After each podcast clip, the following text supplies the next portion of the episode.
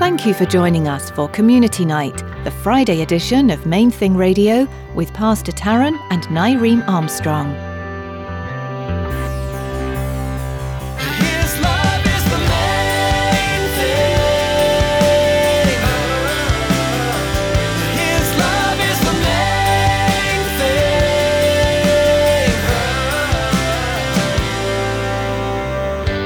Go to our private praise and just worship Him. And the outcome of everything has been very different from what I tasted out there. The happiness I was looking for was just momentarily, it was fading away and it brought me much grief. But the joy that the Lord offers lasts forever. And it just keeps growing and growing and growing. Happiness that comes from the world will be fleeting. However, the joy found in the Lord is eternal. As Nyreen shares in today's message, spending daily time with your Heavenly Father will start to fill you with joy, learning of His promises, His unfailing love, His desire for your life. These things don't change and are everlasting. Now let's join Pastor Taryn and Nyreen for Community Night on Main Thing Radio as they continue today's message acting out of rebellion or surrendering.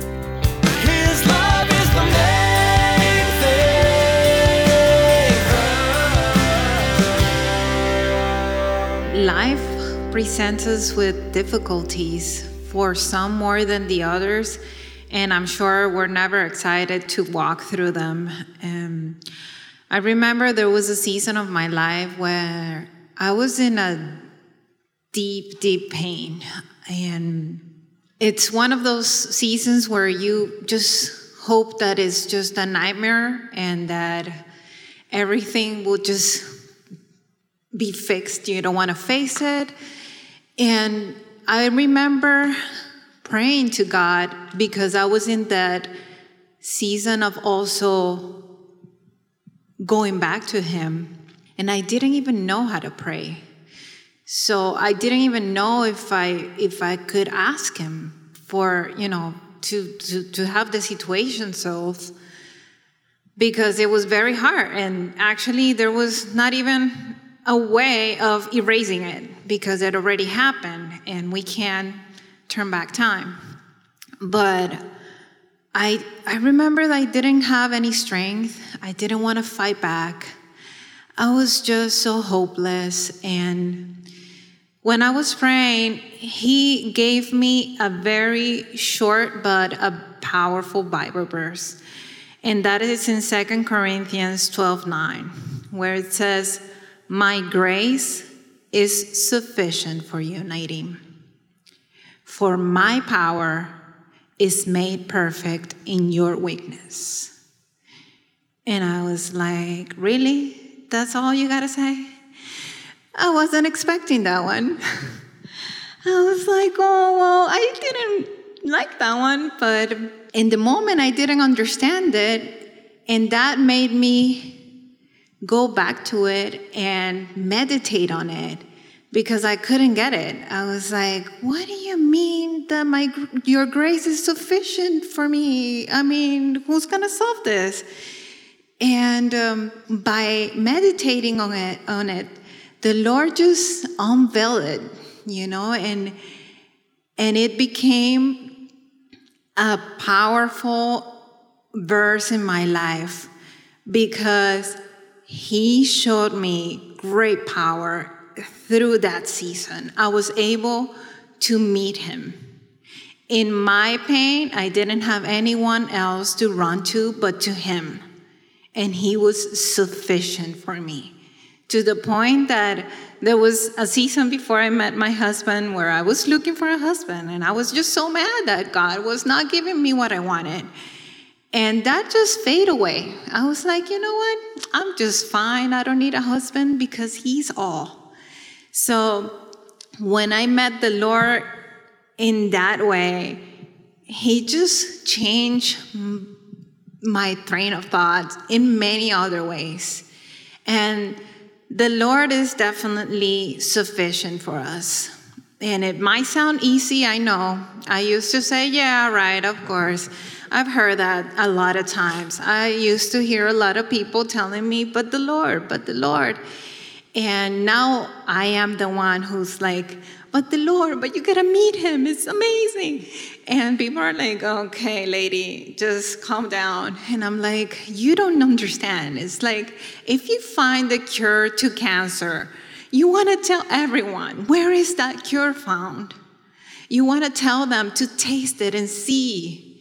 I cannot tell you what it's like to live in the Lord. Yes, I am happy with my husband. I am grateful what he has done in my life, but I want him the most, and he knows that. He knows that God is first. And each morning when we wake up, each one of us go to our private praise and just worship him.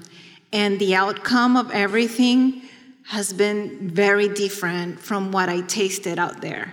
The happiness I was looking for was just momentarily it was fading away and it brought me much grief. But the joy that the Lord offers lasts forever. And it just keeps growing and growing and growing.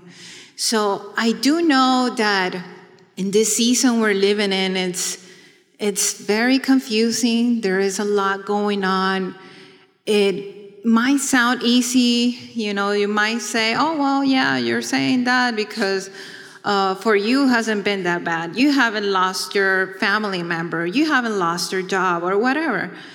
Because for all has been different. But we can come to Him and surrender all that we have. I, we can't fight back, but He can fight for us. He can make the difference even in our way of thinking, He can change our sorrows into true joy. And I'm going to give you a Bible verse that was very powerful also in that season because I was so weak that everything that He promised hang into that. And that is Isaiah 40, verse 29 and 31. And I know many of us know it, but I'm going to read it. He gives strength to the weary and increases the power of the weak. Even youth grow tired and weary, and young men stumble and fall. But those who hope in the Lord will renew their strength. They will soar on wings like eagle. They will run and not grow weary. They will walk and not be faint. So I just want to invite you to bring all your weakness, all your sorrows to the Lord. He cares for you more than anyone in this world. We tend to run to our friend to tell them what's going on. We tend to run to our parents to tell them what's going on. I used to do that a lot because I thought somebody was going to fix my life. No one is capable but Him. So we don't know what's going to come next year, but we know that the Lord is with us and He will never forsake us. The Lord has more than enough power to see us through all things. The God who holds this all together, this world, is more than powerful enough to take away, to care, to take care of my issues, your issues, your worries, and your cares. Bring them all to the God who loves you. He wants to unburden us all. This life is a series of bumps, bruises, ups, and downs. It's what we get. It's what happens. It's just, it's life. But we don't have to despair in it. The Lord is here. The Lord loves us. We are his children. You have to remember, you're a child of the king. You're royalty. We look at ourselves with pity of things that are going on that go wrong in our lives, we have to remember whose child we are and that He cares for us more than the birds. He feeds them every day. What more is He going to do for us when we are doing what we're supposed to do and in His will? He loves us, but even with our earthly children, we tell them to do something, we expect it to get done. Follow through. The Lord is telling us in His Word what to do. We have to follow through and put our faith into action.